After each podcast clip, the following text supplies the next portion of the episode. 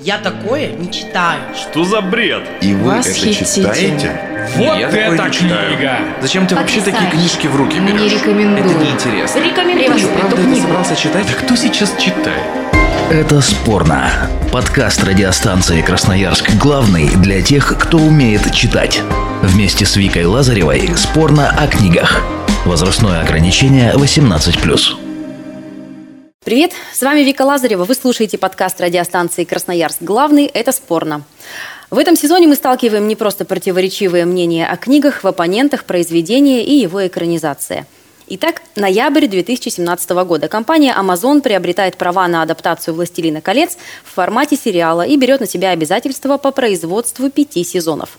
Премьера первых двух эпизодов первого сезона состоялась на Prime Video 2 сентября 2022 года и набрала рекордное количество просмотров в истории этого сервиса. Итак, «Властелин колец. Кольца власти». Действие телесериала разворачивается за тысячи лет до событий, описанных в «Хоббите» и «Властелине колец».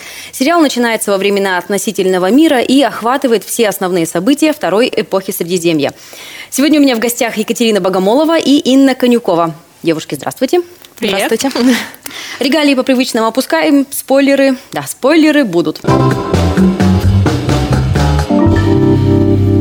Почему в сериале, где только в названии два раза упоминается слово «кольца», тема колец так и не раскрыта? Где деньги Зин? Или на что потратили 450 миллионов долларов? И что, правда? Орки могли быть по-оркистее, а эльфы по-эльфистее? Давайте, пока не начали обсуждение, вот по три характеристики от каждой из вас. Инна у нас сегодня по большей части за сам сериал, а Катя в основном за книжные Ну, версии. можно так сказать, да. Давайте вот буквально по три характеристики. Инна, от тебя сериала, а, Катя, от тебя книги. Я могу сказать, мне кажется, самое очевидное это масштабный, а, глубокий а, и разнообразный. Принимается. Так, Катя. Мгм. Так, ну, а, опять же, мы говорим о том, что все-таки у нас он по Сильмариллиону, да, Мгм. снят сериал, в отличие от э, предыдущих частей, которые по книгам. Здесь можно сказать, что он а, слабо привязанный, Хорошо. а, придуманный, потому что там много нового, что-то и что и переосмысленный, можно так сказать. Так, принято. В первую очередь, мне кажется, я думаю, э, самое очевидное это ответить на хейт, наверное, потому что если кто-то, кто-то, если хотя бы читал хотя бы один комментарий э, на любом форуме там или где или на самом Самое Амазоне даже. популярное, да, за что пытаются притопить. Да, Да, это самый популярный комментарий на всех форумах. Это э, он звучит так, как это не Толкин. И мне кажется, что здесь э, сразу стоит вообще, в принципе, забыть про это и смотреть это как самостоятельное художественное произведение.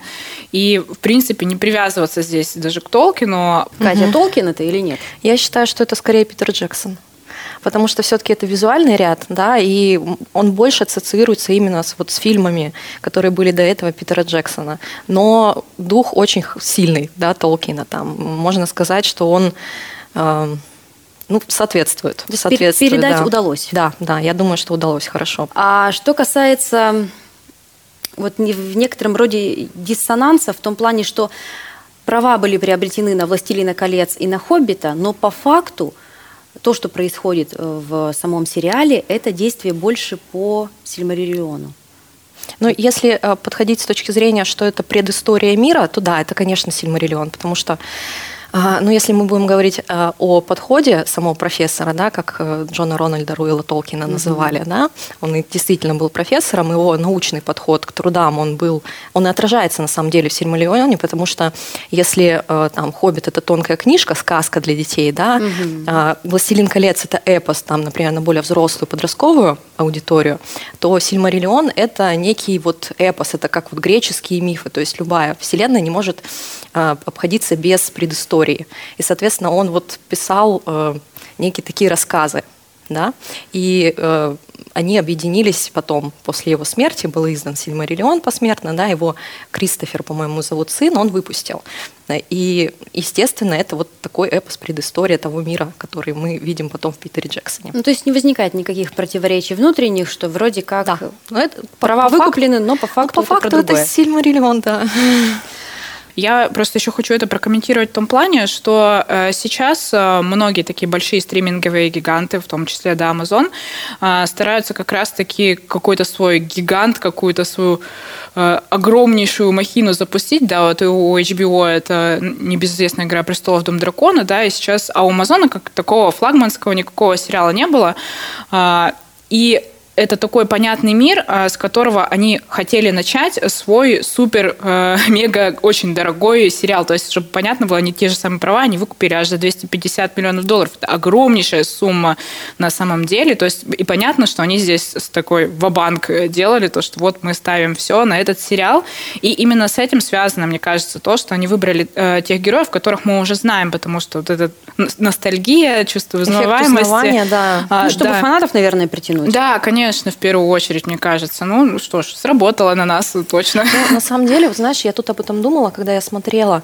Э, Это не смотрится, как, например, в, не, не знаю, если взять, например, Звездные войны, давай Звездные возьмем, да? войны, да, да, про них я думала, про Звездные войны. Там Так. в последних частях особенно сделано это нарочито. То есть, вот мы вам покажем вот это, вы все, видимо, там будете кричать, пищать от восторга. Но не сложилось ведь со звездными там, войнами. там не сработало. А здесь вот это как-то так подано не нарочито и иногда даже может быть вскользь, но оно прям вот такой эффект. Очень аккуратно, очень тонко и с большим уважением, мне кажется, Да, и к первоисточнику, да. и к фильму, и к книгам. А если посмотреть в сети, то к недостаткам сериала чаще всего относят вообще вот отход от книг Толкина. Перечислю несоответствие внешнего вида персонажей их книжным версиям. Ну, тут не только принадлежность по расовому типу, но там манера поведения, одежда, волосы. Там вот, например, у женщин-гномов нет бороды. Ну, как бы изначально в книгах вроде как это Ну, предполагается. Но та- вот, э, допустим, слабая игра актеров тоже, затянутость сюжета, пафосные диалоги, скучность повествования, что слишком театрально-постановочно. То есть вот эти вот все вещи говорят про сериал. А с чем согласны, с чем не согласны? Я, на самом деле, первые несколько серий, когда читала о том, что... И, и слушала там, в том числе подкасты, где люди говорили, боже мой, какие ужасные диалоги, какие ужасные диалоги, мне так не казалось. А, Я смотрела в оригинале, и я полностью погрузилась в, игру актеров, и как бы мне казалось, что диалоги такое более-менее второстепенное. Я понимаю, куда идет сюжет, я понимаю, что это за персонажи, какие у них характеристики, вроде как все окей. Но где-то после где-то к серии 7-8, в общем, в самом финале я уже морщилась от того, насколько очень много образности в их диалогах, и действительно люди в реальной жизни так не говорят, как говорят эти персонажи. И это касается эльфов в первую очередь, да, и Галадриэль это в первую очередь претензия, где она говорит, «А, ты не выпьешь соленую воду из моря, и ты такой, боже мой, о чем, что же это за метафора, что же она имела в виду-то, ой-ой-ой. И если поначалу это э, слышится и смотрится нормально, то к концу это очень сильно надоедает, тем более, что кроме нее, так еще и другие персонажи разговаривают между собой.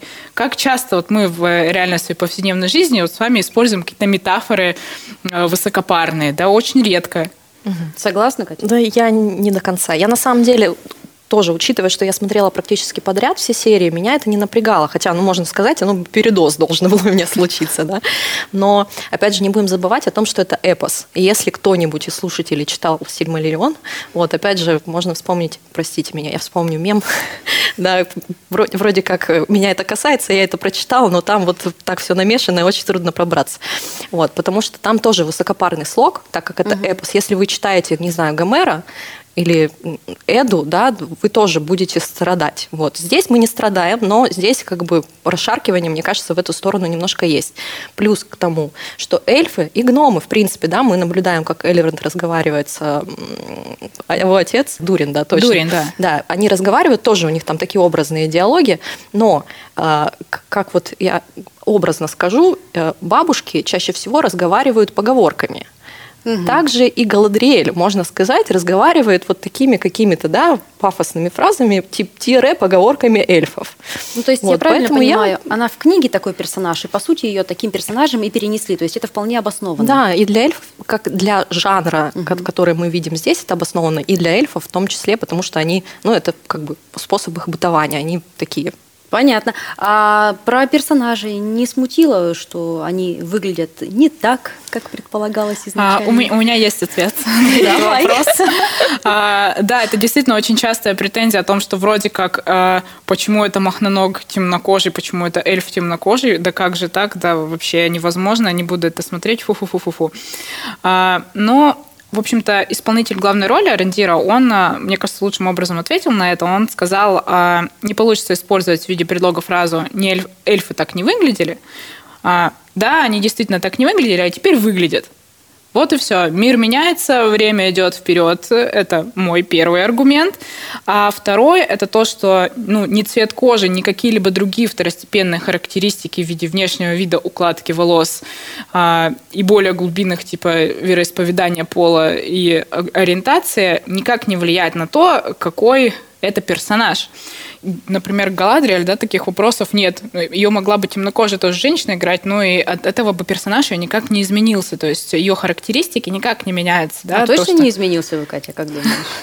Ну, на самом деле, ну, Галадриэль не могли сделать в сериале, я так думаю, темнокожий, потому что у нас есть образец из фильмов, да.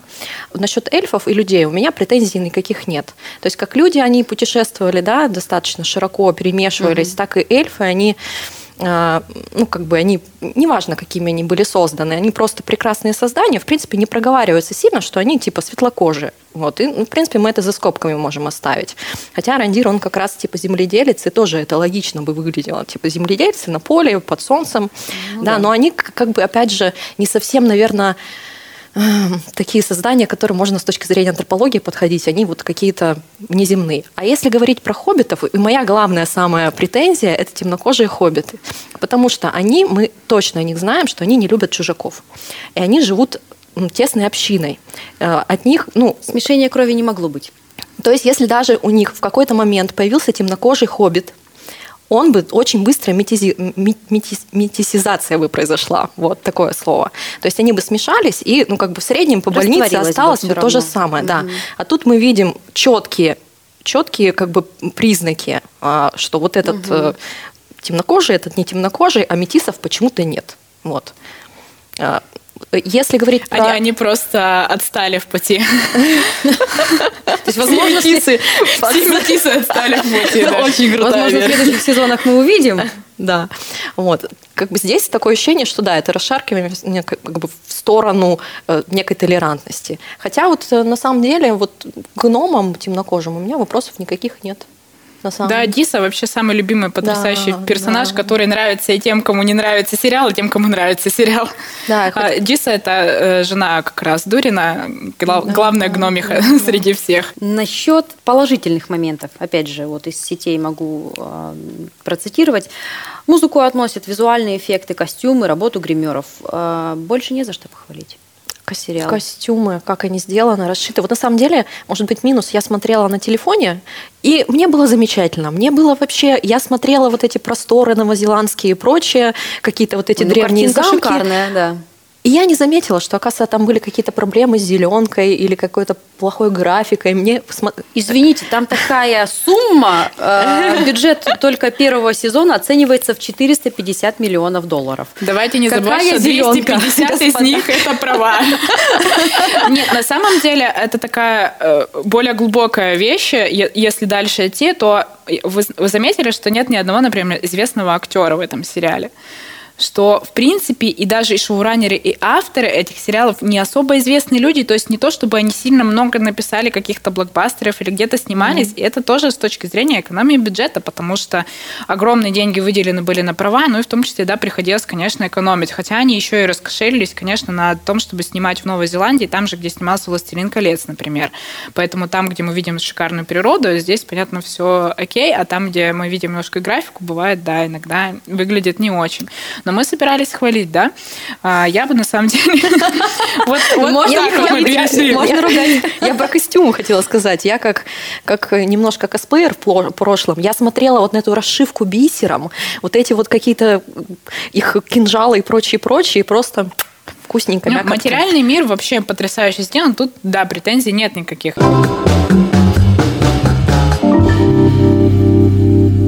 А кстати, э, если не знакомые с вселенной, с этой, угу. ну как бы так номинально, ну возможно Хоббита в детстве читали где-то когда-то, ну чуть-чуть зацепили Властелина колец, имеет смысл смотреть вообще этот сериал? И, на самом деле с него, наверное, будет очень прикольно начинать. То есть э, вы не получите того э, удовольствия узнавания, которое есть, скорее всего, но как э, вот точка отсчета, да, в обратном хронологическом порядке съемки всяких серий смотреть, то есть сначала посмотреть э, «Кольца власти», потом «Хоббита», а потом э, «Властелин колец». Хорошо, а если взять и сравнить с книгами, то что лучше, сначала почитать, а потом посмотреть или наоборот? Возможно, даже сначала посмотреть я так думаю.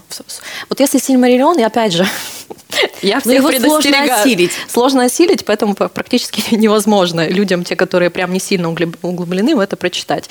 Вот. А, э, ну, я так думаю, стоит сначала посмотреть а угу. потом почитать. А я бы не согласилась. Давай поменяемся давай, ролями здесь. Давай, давай. Я считаю, что сначала нужно прочесть. Я прочла «Властелин колец» уже в очень сознательном возрасте, когда мне уже за 20 было первый раз.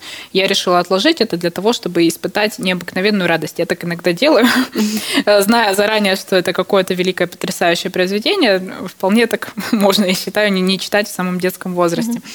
И э, я получила огромнейшее удовольствие и получила еще больше удовольствия после того, как после этого уже первый раз посмотрела смотрела фильмы.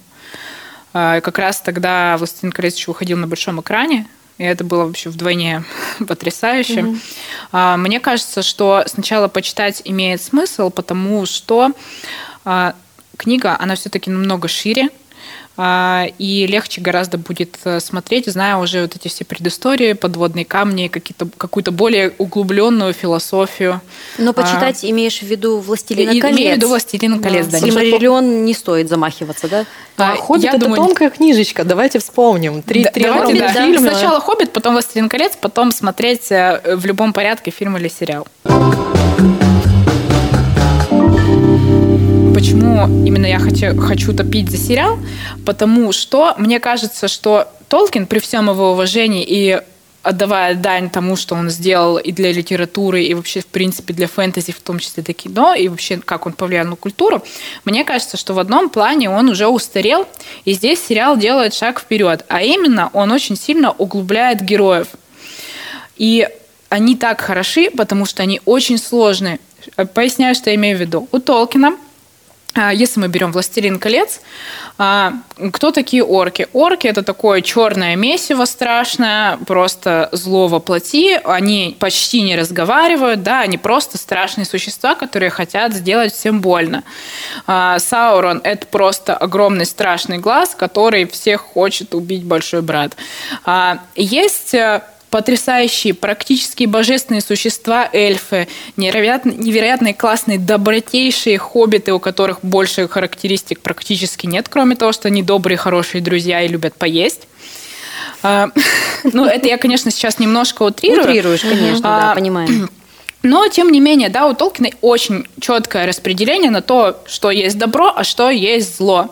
И вот это такая некая объективизация, как по мне, зла и добра, что в этом сериале не происходит. Мы э, знакомимся с Галадриэль, которая, я видела претензии некоторые по поводу того, что она ведет себя как молодая истеричная девушка, но на самом деле мы с ней знакомимся как с сложным персонажем, который еще ищет свой путь. Она неоднозначно добрая, и она неоднозначно злая. А, моя самая любимая серия – это шестая, и самый классный, по-моему, диалог и самая классная сцена в сериале – это как раз сцена разговора, где она разговаривает а, с нынешним вождем орков, Суруком, а, и она в этом Не диалоге... белая и пушистая. Вообще, она практически Гитлер. Вот я не побоюсь этого слова. Он ей говорит о том, что у орков должен быть дом, у них у каждого есть имя, у каждого из них есть сердце, свои желания. Имеют право на существование. Да, а она говорит, нет, у вас черная кровь, мы вас всех уничтожим. И очевидно, ты понимаешь тут же, какой это сложный персонаж, какой он неоднозначно злой тоже.